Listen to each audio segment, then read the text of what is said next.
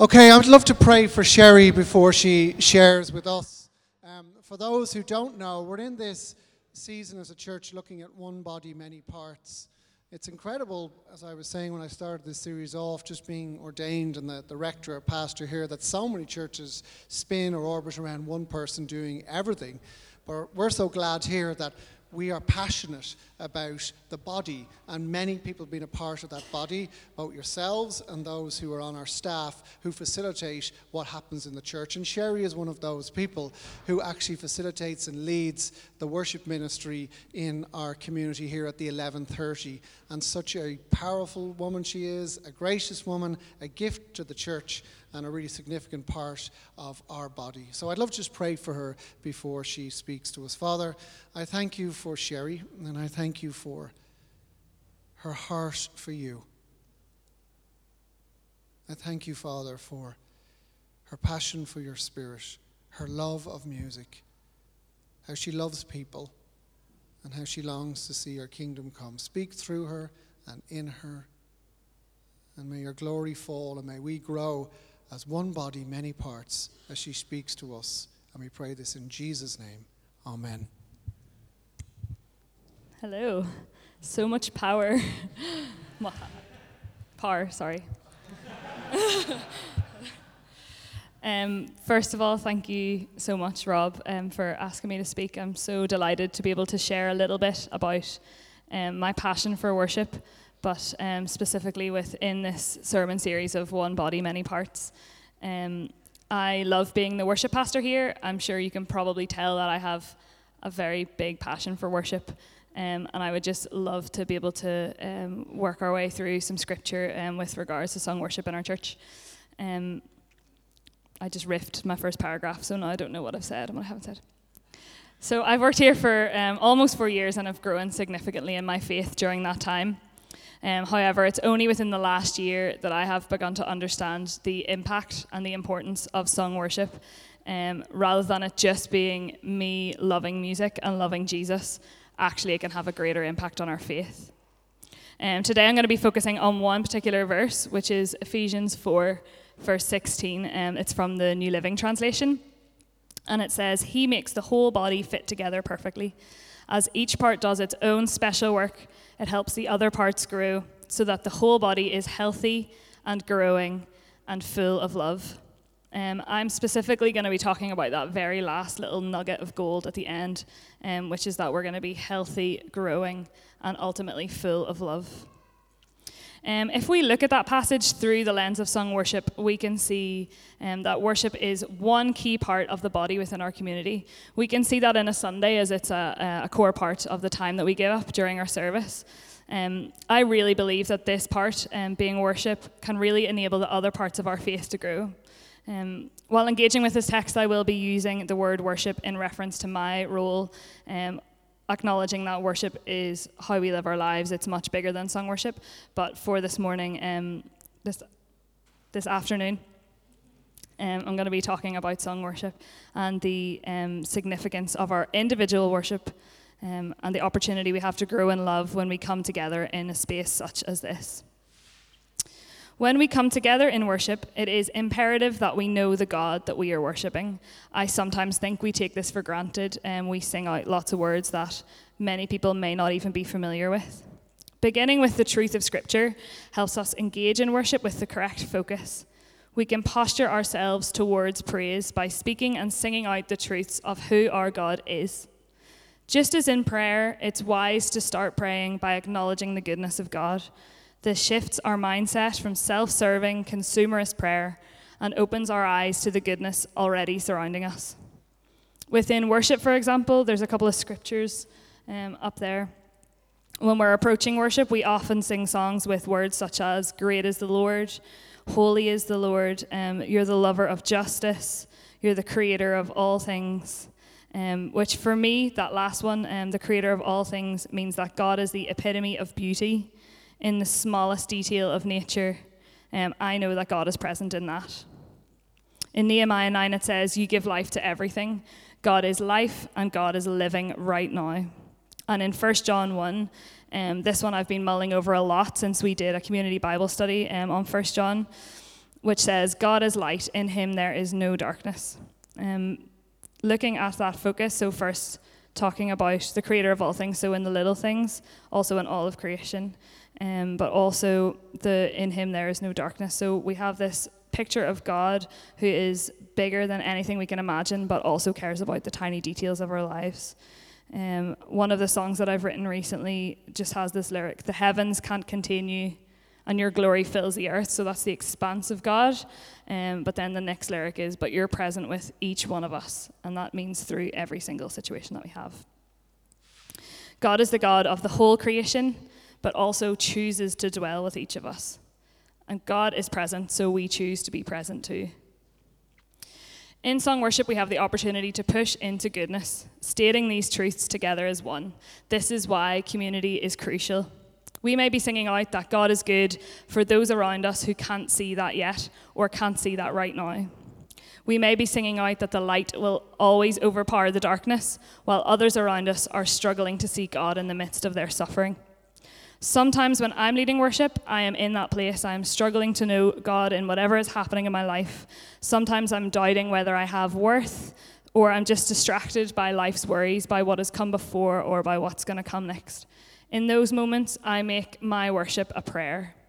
Singing or speaking out, God is good, God is love, and God is here, as a plea to God. Please show me that you are good. Please fill me with your love and give me a sense of your presence help me to know, um, helping me to know that in the depths of my soul that God is here and God is in everything. Um, so it may seem like our worship team is always in a really great place with God, but actually often we're we're crying out as well for more of God in our own situations. So I've briefly shared why I believe song worship is valuable and how we can approach it in all seasons of life. Now I would love to go deeper into how song worship can be transformative to our faith. Song worship creates spaces through music and praise, which can help us to grow into fullness of love, individually first and as a family. I believe there are three key stages to growing in love, but as in all things faith related, it's not an easy step by step plan. And for those of you who know me, know that I love lists and I love organization and I love an easy step by step plan to get from A to B. Unfortunately, um, I mean, it's a, it's a lovely thing that there's so much mystery in faith, but definitely it's not a simple a simple step by step this time.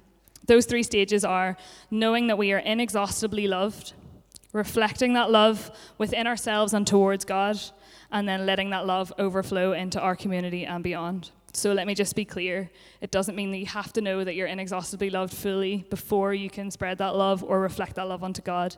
The three grow together simultaneously. So, first, knowing that we are inexhaustibly loved. So we all bring our own unique gifts to bring this body into fullness of love. But in order to do this, I believe this passage in Ephesians is challenging us to take personal responsibility for our own spiritual growth and, matur- and maturity, learning how God's love can impact each of us. After all, the scripture mentions work, not idle waiting or instant change.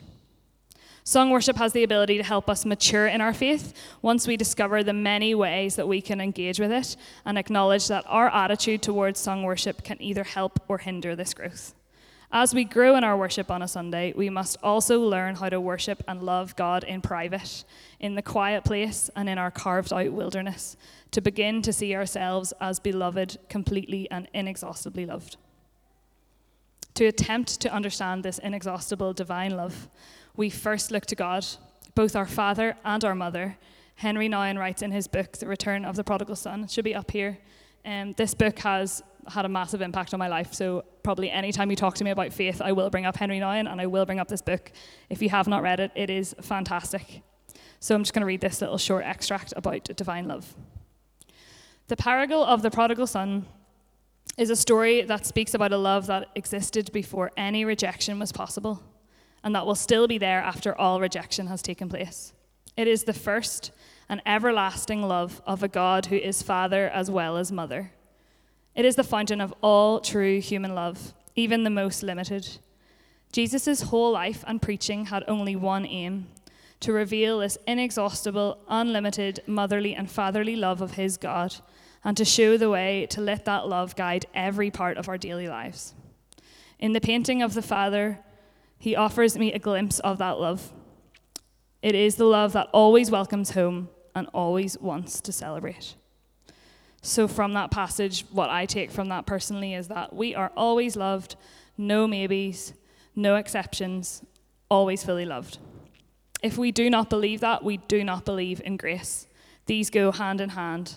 God's love is inexhaustible, and I and you are inexhaustibly loved before you do or say anything. This, again, has inspired a lot of my songwriting over the past two years with one lyric reading You are love and love alone. You are for us. You won't let go.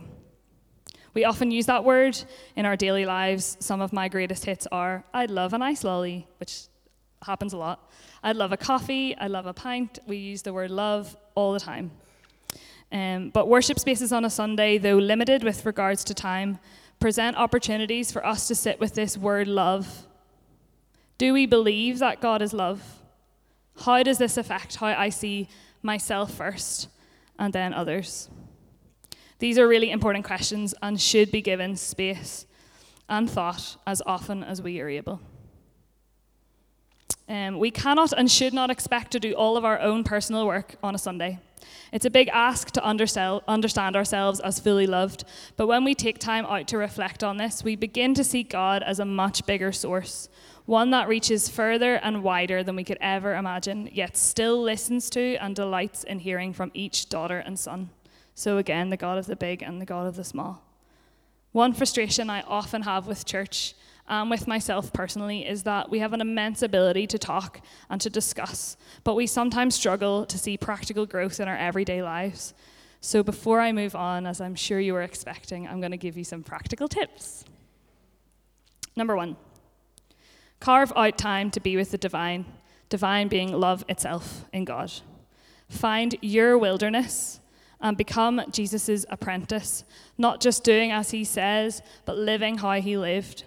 For me, the biggest challenge in this is learning to live a life of retreat.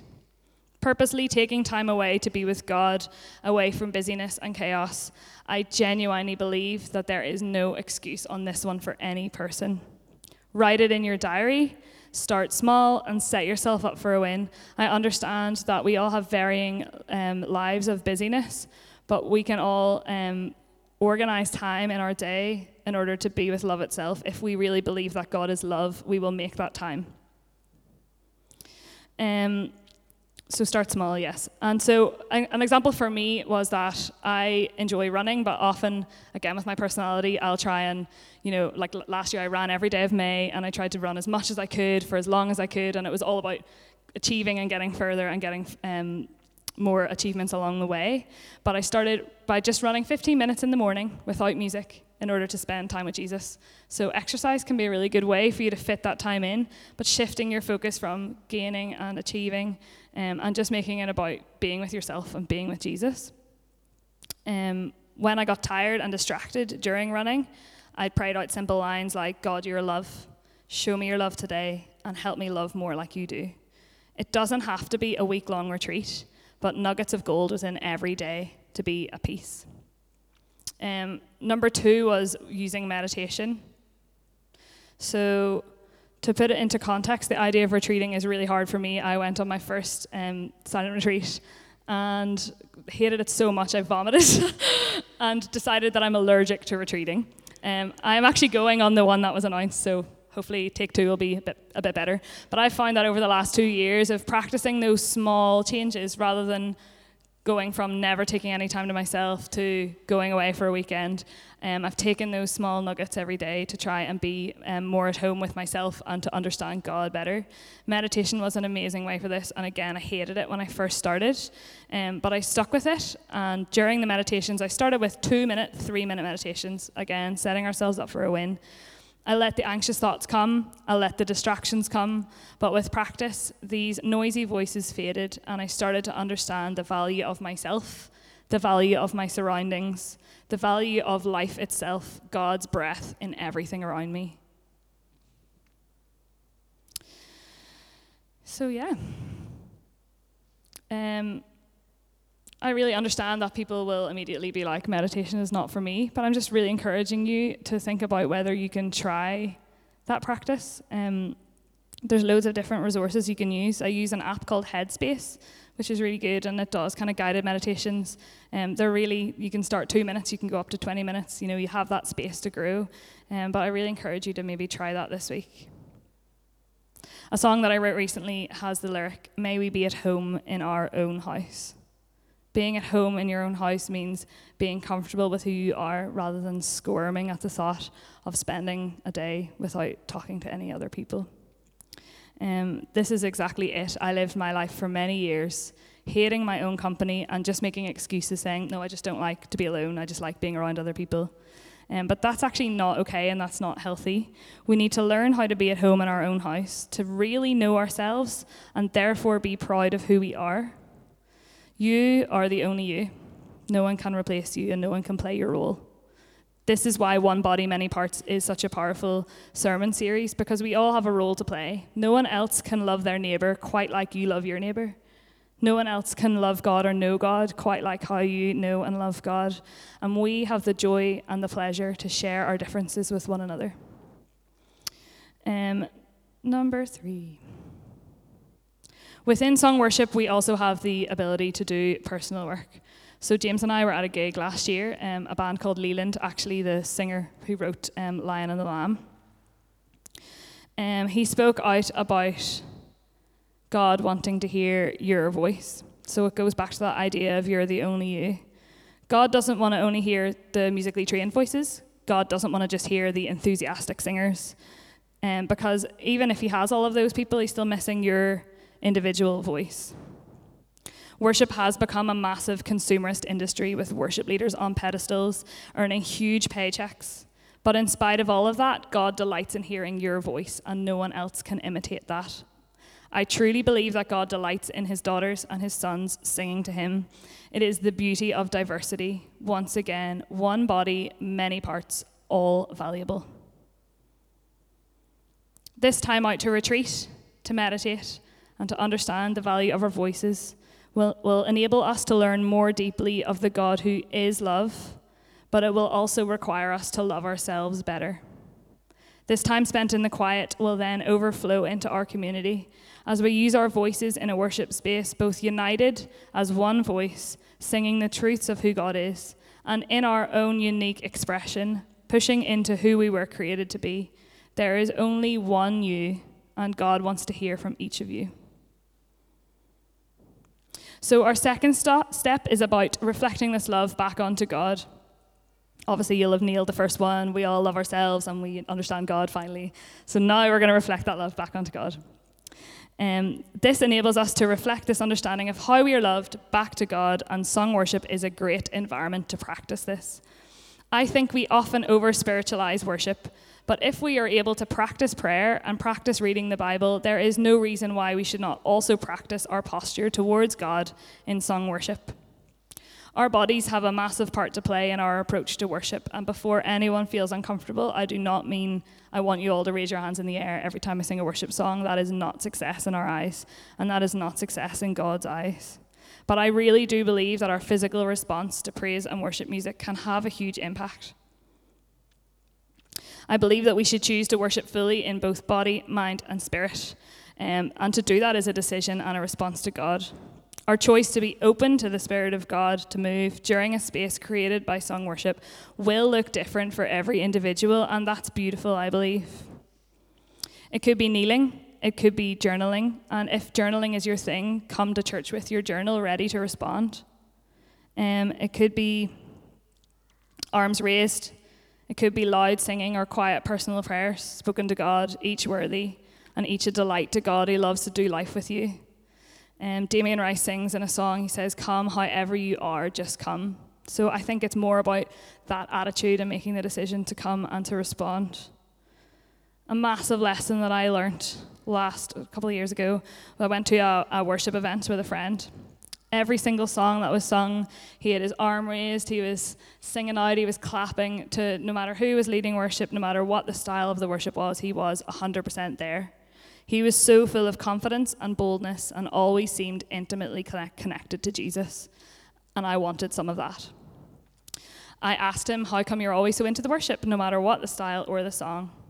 And I have not forgotten his response, and I believe that it can be really helpful for us today. He said that he responded that way because it was first a choice to do so. He stopped folding his arms and listening like an audience member being entertained. He chose each time to respond. This meant that he was able to engage and communicate with love itself at every opportunity, and this has deeply impacted how I worship. I have always felt int- in- intimately connected to God when leading worship, but I often get distracted as a member of the congregation. But this experience has completely changed um, how I respond in the congregation. Each time I'm at church or at an event, I choose to have my hands by my sides. And so I don't mean like mental, I mean more just like this, very simple. I decided to be present, fully present in the moment. I often notice that maybe in the middle of the worship, after I've made that commitment, my arms will be back crossed, kind of as a vision of covering over my heart and covering over a response to God. But each time I did that, I just prayerfully dropped them again, recommitting every single time to be fully present in the moment. I now decide to engage to listen and to step out in boldness. And boldness doesn't mean arms in the air, boldness can just mean this coming to God your Father, open to receive. Um, as we remember that we are fully loved, we stop being so hard on ourselves, just as every morning God's mercies are new, and we choose to be born again and again and again as a new creation each day. So we remember that we are children on a journey being led by a very patient and loving parent. This is why I pray out the same prayer every time I lead God, you are ever present always, so we choose to be present to you. So, from these two steps, we then move into our overflow into the community. The third step leads us into community building. As we understand God's love and begin to love ourselves, we are then much more equipped to love each other. This has been a really big part of my journey as a worship pastor here at Holy Trinity. I lived my, you'll be shocked to hear this, I lived my teenage years as a very sarcastic person, um, probably not fully understanding the impact that my words have had. Um, I reflected then later on, Ephes- later on in Ephesians 5, it says, Do not use foul or abusive language. Let everything you say be good and helpful, so that your words will be an encouragement to those who hear them. This is a key part of our worship vision, both for the team and for our community as a whole, that we would shamelessly encourage one another, speaking life over each other, not vague encouragement. Rather, we need to be seeking out kingdom building traits in those around us. And we need to go out of our way to speak truth and to speak goodness over one another. Um, a couple of examples from my team. So we've had Mark and Dillis um, growing up in their in their leadership um, to lead us in worship, and they lead with both authenticity and vulnerability. We have also got Joe on our team, who is always so enthusiastic. I'm sure you'll have seen that when he even makes announcements on a Sunday. And we have Scott Hill, who is always so quick to respond to my emails, but also always has a word of encouragement at the end, which is so um, life building for me. These words of life build us up and they are contagious. When you are encouraged, you want to pass that on to somebody else. We need more of this in our community. And it's not to say we don't have lots of encouraging words in our community, but we can always have more of that. I also believe that this can be practiced. Practicing encouragement and kindness can be as simple as choosing one person a week to send a message asking how they are. And I mean, not like normally in church culture, we'll text someone being like, Oh, would you do this? Would you be able to do this? Like, we'd love to have you. But actually, just texting someone to see how their week is going, I think can be really impactful. Um, we can practice by thanking someone on the welcome team for making you feel really at home. Or we really what I'm trying to say is that it can be in that every day, but it does also take um, committing to being that type of person. We do actually have to seek out those kingdom building things, and instead of, I find, if I've really loved a sermon, James and I will chat about how much I love the sermon, but I don't know if that message of encouragement ever makes it to the person who actually put the work in and, and, and did, the, did the talk. So, really trying to encourage people um, as best we can and as often as we can. To conclude, let me say clearly now you do not need to be in a good place with God to worship. You don't need to be able to sing in tune to worship. James is an excellent example of that. You don't need to know the songs well, or to have good rhythm, or to be beside your friends to worship. You don't need to feel happy to worship. And if worship doesn't make you feel happy or uplifted afterwards, that's also okay. Worship spaces created in church are to, are to encourage you to feel it all. No emotion is inappropriate, and no physical expression is off the table. God is present in it all. This is why worship is beautiful and messy. It is both an expression of our individual heart in all of its complexity and a declaration as one body as we hold one another up above the waves of life. Like I said, we may be singing out truths when other people around us are really struggling to see God. As we get to know God as love and learn more and more of how this love can impact how we view ourselves and our world around us, I believe we will be more capable of ensuring that the whole body is healthy and growing and full of love. So, as a response to this, um, last year I carved out a vision for our church, for the worship in our church, and for the worship in our community. So, if you'd like to close your eyes, I'm going to just pray over the vision for um, worship and Holy Trinity over each of you um, before we go into our final reflection song. So, first, our vision for the church.